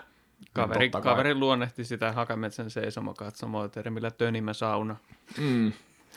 että totta kai tavoite on se, että se on mahdollisimman täynnä joka pelissä ja niin, paha mm. sanoa mitä tässä nyt lähitulevaisuudessa tapahtuu. Tällä hetkellä näyttää siltä, että ensi vuonna voitaisiin pelata noita CHL-pelejä. Että onko siitä kukaan teorian tasolla miettinyt, että, että lähteekö osasto johonkin ulkomaille? Totta kai. käymään? Silloin pari vuotta sittenhän tota, meidät arvottiin jo sinne Müncheniin. Juu. Ja silloin oli aika monella puhetta, että, että sinne lähdetään totta kai. Et uskoisin, että oltaisiin saatu ihan varmasti joku 50-100 henkeä sinne. Et sehän, on, sehän olisi muutenkin ollut siis tosi hyvä reissukohde. Mm. Oli vielä lokakuu muuten se pelipäivä. Että oli Oktoberfestit siinä. Se Harmi, että se jäi väliin, mutta ehkä nyt sitten taas ensi vuonna. Et Ehkä kyllä, jos, etenkin jos tulee joku sellainen hieno, kiinnostava kohde, niin sinne voisi saada aika hyvinkin väkeä. Mm, kyllä. Futiksen puolella pelattiin muutama vuosi sitten Sofiassa se, se tota yksi europeli. Sielläkin oli useampi kymmentä ilvesläistä paikalla. Niin kyllä mä näkisin, että tollaselle on kysyntää. Ilman muuta, ilman muuta. Mulla olisi sellainen yksi kyssäri, mikä, mikä kiinnostaa, tai silleen, että kun on niin kannattajaryhmän näkökulmasta, niin mikä on niin semmoinen asia, mikä tekee jostain tietystä pelaajasta semmoisen niin kannattajaryhmän suosikkipelaajan, niin sen lisäksi, että tietysti pelaa hyvin. Onko jotain sellaisia tekijöitä, mikä kun kuitenkin Ilves, Ilves on sillä huomioinut fanejakin tässä niin kuin sekä vieraspeleissä, kotipeleissä ja siellä monta kertaa tullaan vielä pyöriin jäälle varusteella tai ilman pelin jälkeen, niin mikä on semmoinen, mikä, mikä ikään luo tämmöisen suosikkipelaaja mantteli? Kyllä se varmaan aika paljon niistä peliesityksistä lähtee. Totta kai sitten just joku tollanen Santeri Virtasen haastattelu siinä kauden avauspelissä Turussa, niin tota, kyllä ihan varmasti sytytti monia, monia ja tälleen. Mutta tota, no, paha sanoa nyt sille isoryhmän puolesta, että, että tota, itse esim. arvostan aika paljon kapteeni Suomeen. Et siinä on niin Ilveksen näköinen pelaaja kuin voi olla vaan ja Ilves kapteenin näköinen kapteeni. Vähän ylimielinen, mutta Mutta tota, paha sanoa nyt silleen niin kuin isoryhmän puolesta, että, että tota, kaikki arvostaa eri asioita varmastikin. no, kun mainitsit tuon Virtasen tuossa, niin, niin siis tota, tosi huikea, huikea tosiaan tunteen näyttö se haastattelu ja tälleen. Mutta aika sillä niin nopeasti kuitenkin tuli, tuli joukkueeseen ulkopuolelta sitten antoi tämmöisen tunteikkaan haastattelun ja sen jälkeen on ollut, kuitenkin ollut semmoinen aika päähahmo siellä pelin jälkeisissä kierroksissa. Niin miten sä koet tällaisen, että kaveri vähän niin kuin tuli sisään ja otti areenan, että Ne, ihan hauska homma. ja ne on ihan just hienoja hetkiä kuitenkin tuollaista pelin jälkeen. No nyt on totta kai maalivahtia otettu, otettu tota, tai siitä on tullut sellainen perinne. Mm. Kiitos perinne, tuosta. Että, mm. että tota, no en mä näkisi, että se on pelkästään meidän, meidän niin kuin juttu, että sitä on Mm. muuallakin. Totta kai, totta kai. Ja. Mutta Mut Dostali siis- sen toi, toi tänne. Joo, joo, se lähti niinku silleen isosti, isosti tota, siitä varmasti kiinni. Ja muistan kyllä siis, että on ollut, ollut tota esim. Kolpasen Kolppanen. Villelle joskus 2013-2014 aikoihin, aikoihin on ollut omat, omat chantit. Ja, Joo, ja sille on sellaiset on chantit, la- mitä ei tässä vedetä. Niin. mutta tota, se oli, se oli hienoa, hienoa kanssa. Mutta tota. Tämä oli erittäin mielenkiintoinen keskustelu. Mä haluan omina loppusanoinen sanoa sellaisen, jos ei se ole vielä tullut selvästi esille, niin, niin liigan tulevaisuuden kannalta tämmöinen toiminta on äärettömän merkittävää. Ja se on sen takia, että miten, miten saadaan ihmiset sinne hallille. Niin siellä hallilla täytyy tuottaa jotain sellaisia elämyksiä, mitä ei saa kotisohvalla. Ja sitä on spekuloitu paljon sosiaalisessa mediassa, että yleisömäärät on osittain sen takia laskussa, kun toi TV-tuotanto on niin laadukasta nykyään. Mutta äh, mun väite on se, että se TV-tuotanto ei tule koskaan korvaamaan sitä, että menet oikeasti paikan päälle, todistat sen fyysisen urheilusuorituksen läheltä, plus se, että saat elää enemmän tunteella mukana ja sitten siinä ympäristöllä on vielä semmoinen semmoinen ihmismassa, joka tuottaa sitä tunnetta lisää, lyö vettä myllyyn ja sillä saa sellaisia, sellaista elämyksellisyyttä elämään, mitä ei kotisohvalla millään, millään voi, voi tota, replikoida. Ja, ja tota, mä toivon, että liigassa muiden joukkueiden faniryhmät saavuttaa saman tason, mitä osasto on saavuttanut, ja että tämä leviäisi tämmöinen kannattajakulttuuri yhä enemmän Suomen laajuisesti. Ja tässä pitäisi nyt olla sellaisten päättäjien, jotka asiaan pystyy vaikuttaa, niin olla hereillä sillä että ne olosuhteet on, olisi aina otolliset ja se yhteistyö seuran kanssa olisi olemassa ja näin, että ei, ettei tulisi mitään kapuloita rattaisiin sinne. Ja, ja tota, mutta toisaalta se on sitten taas kannattajille – se, se aloite täytyy tulla sieltä, että niin kuin mä sanoin, mun teoria on se, että se vaatii sen, että siellä jotkut oikeasti pistää haalarit päälle ja rupeaa tekemään niitä, niitä tifoja ja, ja rupeaa tekemään niitä chantteja, että se ei, mikään ei synny tyhjästä.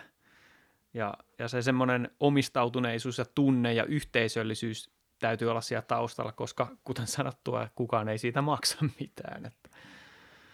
Joo, ja toi TV-hommakin ja noi yleisömäärät ja tälleen, niin kyllä aika moni on varmasti ihan käynyt kattoon jossain vaikka Keski-Euroopassa tai Ruotsissakin jalkapalloa ihan vaan sen takia, että tota, sä tiedät, että siellä on kolme neljä tuntia ennen pelin alkua siellä areenan ympäristössä tai stadionin ympäristössä väkeä ihan älyttömästi ja kaikilla on silleen hyvä fiilis. Siinä on se sellainen niin kuin juhlapäivän tuntu.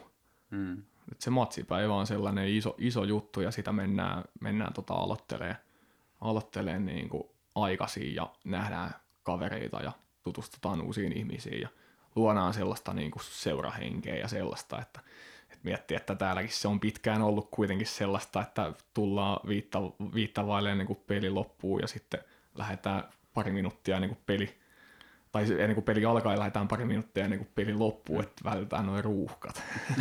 niin, tota, et, sehän olisi ihan optimitilanne, että, että jossain kohtaa ollaan siinä, että, että väki kerääntyy johonkin paikkaan ennen peliä jo monta tuntia ennen ja, ja tota, luo, luo vähän sellaista henkeä siihen hommaan. Ja, et toi, toi on se, se juttu, mitä ihmiset lähtee hakeen sieltä niin kuin ulkomailta, kun lähdetään Niin. reissaan katsoa jotain peliä ja sitten totta kai se, mitä siellä stadionilla itsellään tapahtuu. Niin. Mutta, Ja se on Mut se yhteisöllisyys, mitä sä voit saada siitä urheiluseuran kannattamisesta. Joo, se on kyllä just toi. mä näkisin asian niin, että se miksi itsekin jaksaa tuossa pyöriä niin pitkään tai on jaksanut ja ja- jaksaa jatkaa eteenpäinkin vielä, niin, niin tota on se, että, että toivottavasti jossain, tai että se, se luo niinku sitä seurahenkeä ihan selkeästi, että mm. sä voit mennä, sä voit jossain kahvipöydässä olla silleen, että make hei, että tota, mä olin tuossa eilen pelissä ja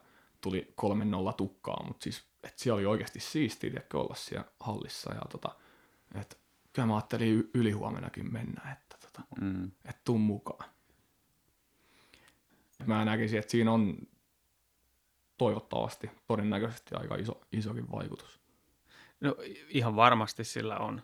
Ja, ja ihmiset voi tuoda oman, kantaa oman kortensa kekoon olemalla siellä paikalla ja osallistumassa, osallistumalla chantteihin ja taputtamiseen ja näin, että, että toi on, toi on todella hieno pointti se, että vaikka, vaikka siellä jäällä ta- tapahtuisi mitä, niin siellä katsomossa voi silti olla hyvä meininki. Mm. Joo, ja tuosta tuli mieleen, mieleen kun tuota puhuttiin jossain kohtaa noista tulevaisuuden näkymistä, niin toi on varmaan sellainen homma, mikä niin kuin tota on sitten tulevaisuudessa pitää ottaa paremmin huomioon ja mikä toivottavasti saadaan sitten jossain kohtaa lähteen kunnolla liikkeelle, että saadaan vielä enemmän siitä muutakin hallia mukaan.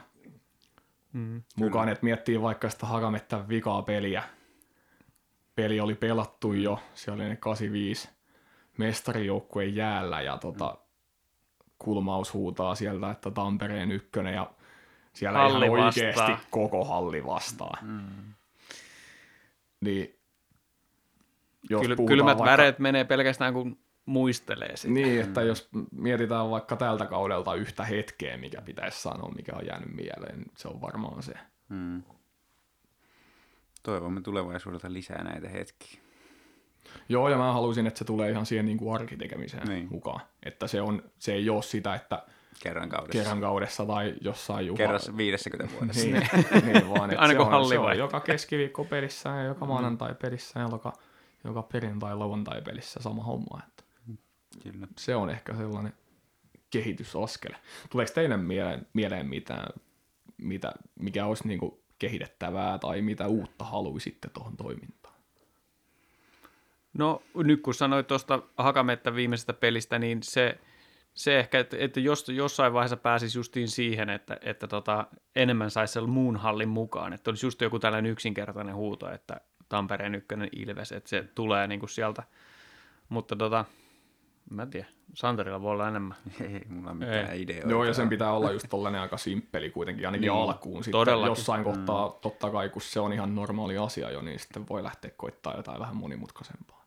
Niin, kyllähän tuossa on niinku se, mä yritin ajatella sen kautta, että mitä pelaajat, itse Ilveksen pelaajat ajattelee niinku tuosta kannattaa kulttuurista ja noin, niin, niin tavallaan se on tietyllä tavalla yllättävää tai tietyllä tavalla ei, mutta että siis ne on ottanut sen kannattamisen vastaan siten, että se on asia, minkä takia jopa tänne joku haluaa tulla pelaamaan. Että toki varmaan uudet hallit ja menestykset ja muutkin vaikuttaa, mutta että pelaajat kyllä niin kuin suosii sitä, että ton, ton tyyppistä vähän yllättävääkin kannattamista löytyy ja se, että mikäli sitä pystytään niin tuollaan jatkaa, pystytään näitä pelaajia, jotka onnistuu myöskin huomioimaan pelien jälkeen ja muuta, niin sillä on varmasti niin semmoinen pieni, mutta isossa kaavassa kuitenkin vaikutus niin tuohon Ilveksen koko menestykseen ja joukkueen rakentamiseen ja kaikkeen kulttuuriin, mikä siinä ympärillä on.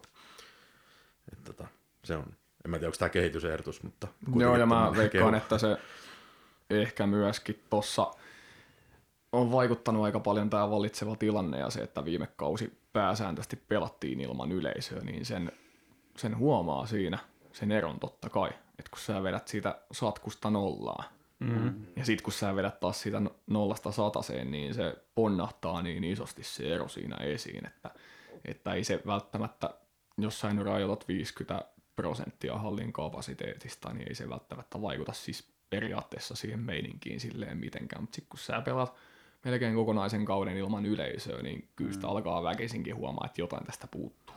No jos ajattelee vaikka tälle, että okei, meillä oli Dostaali täällä, joka ikään kuin villiinnytti oikeastaan faniryhmät ja yleisö sillä monissakin ottelussa, ja sitten tulee seuraava kausi, Dostaali ei enää täällä, mutta saa kuitenkin houkuteltua Langhammerin tänne, niin kyllä siinä on pieni osa on sitä, että pelien jälkeen on hyvä meininki ja käydään vähän yleisökierrosta ja muuta. Se, se luo sen tunteen sille pelaajalle, että täällä otetaan niin kuin vastaan hyvin ja sillä voi olla oikeasti merkitys sillä taustalla ja sen ylläpitäminen on oikeastaan tosi isokin juttu siinä mielessä.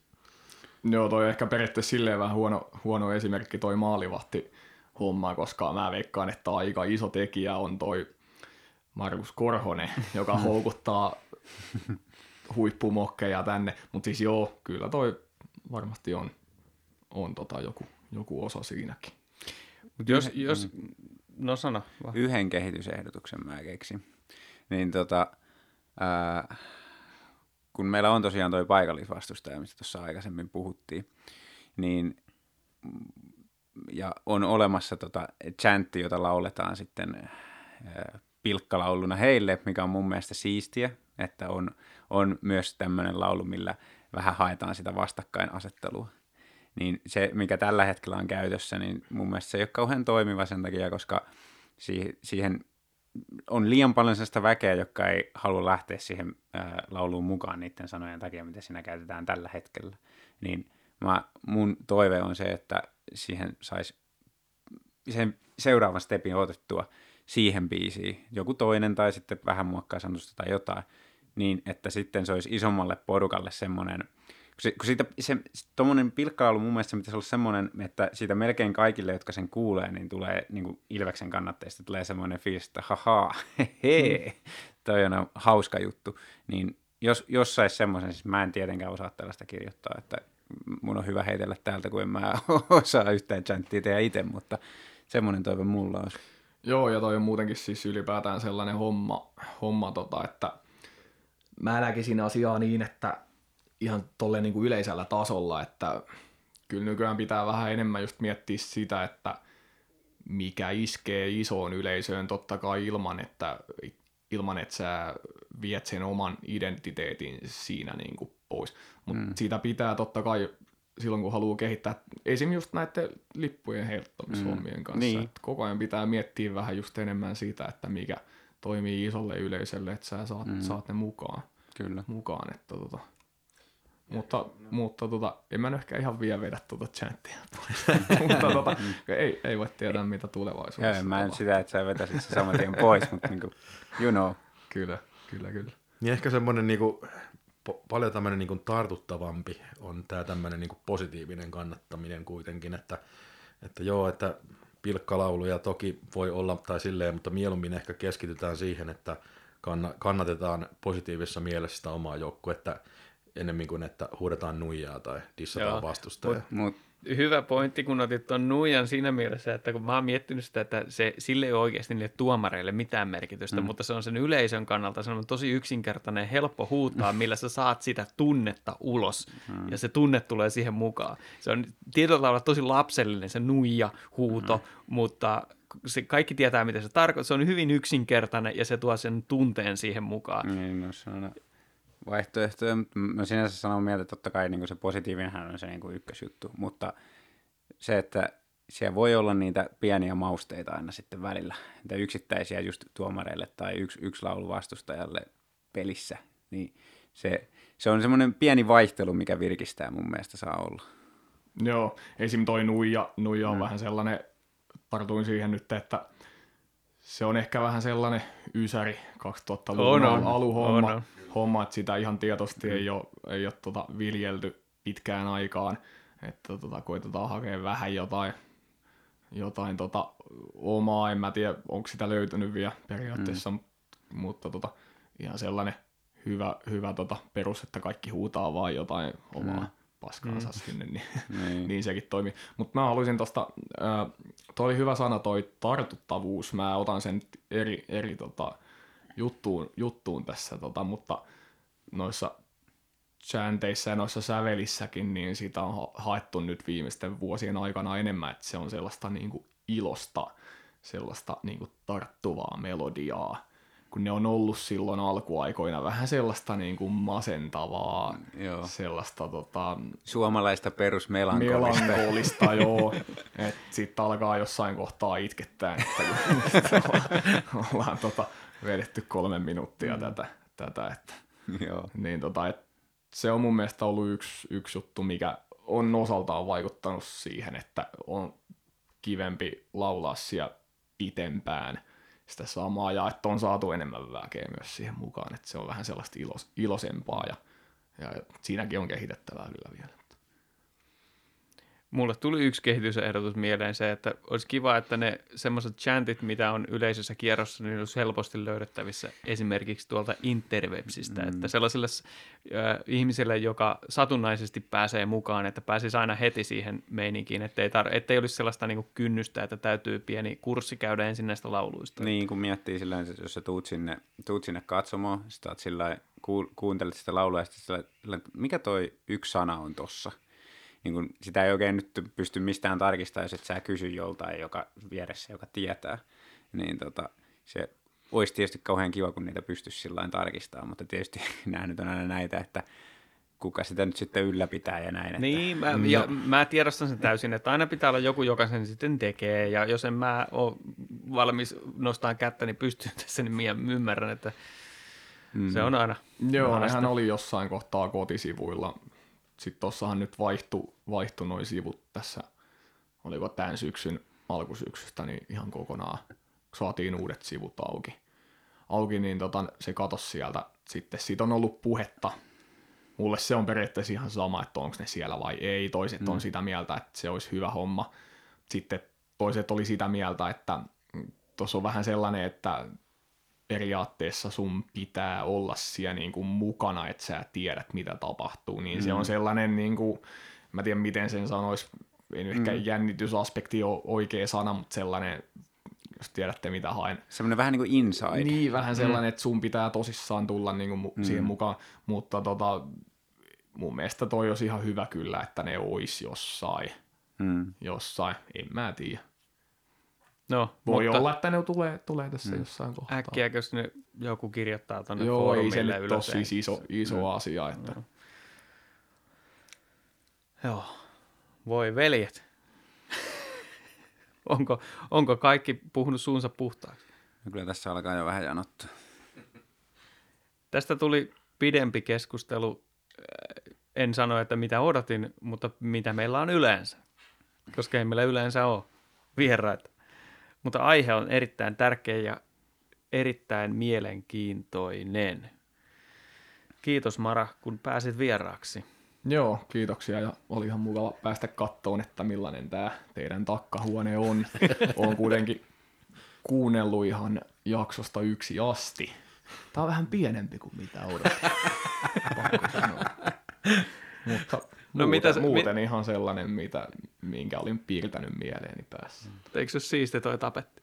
Oh joo, se on kaunis. Se on kaunis.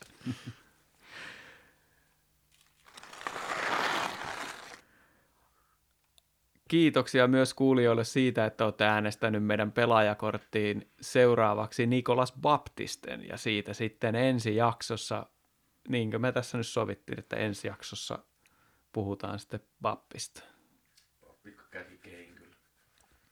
Ja toiseksi tuli ikuinen kakkonen Jonikone, joka tuli tosiaan toista kertaa äänestyksen kakkoseksi, että sinittelee sitten seuraavaan äänestykseen sitten edelleen. Äh, ensi viikolla tällä tietoa on kaksi peliä, mutta kuka tässä vallitsevassa tilanteessa nyt tietää, mitä tässä oikeasti tapahtuu. Toivottavasti siellä tulee kärpät vieraissa ja ässät kotona. Mutta pitemmittä puheitta mennään juomaan, kun janottaa, niin tämä oli Ilves Podcast ja mun nimi on Tomi Kuusisto ja seurana takkahuoneessa olivat Santeri Kuusisto. ja Markus Kosonen. Ja vieraana oli osasta 41. Mara. Morjes, morjes.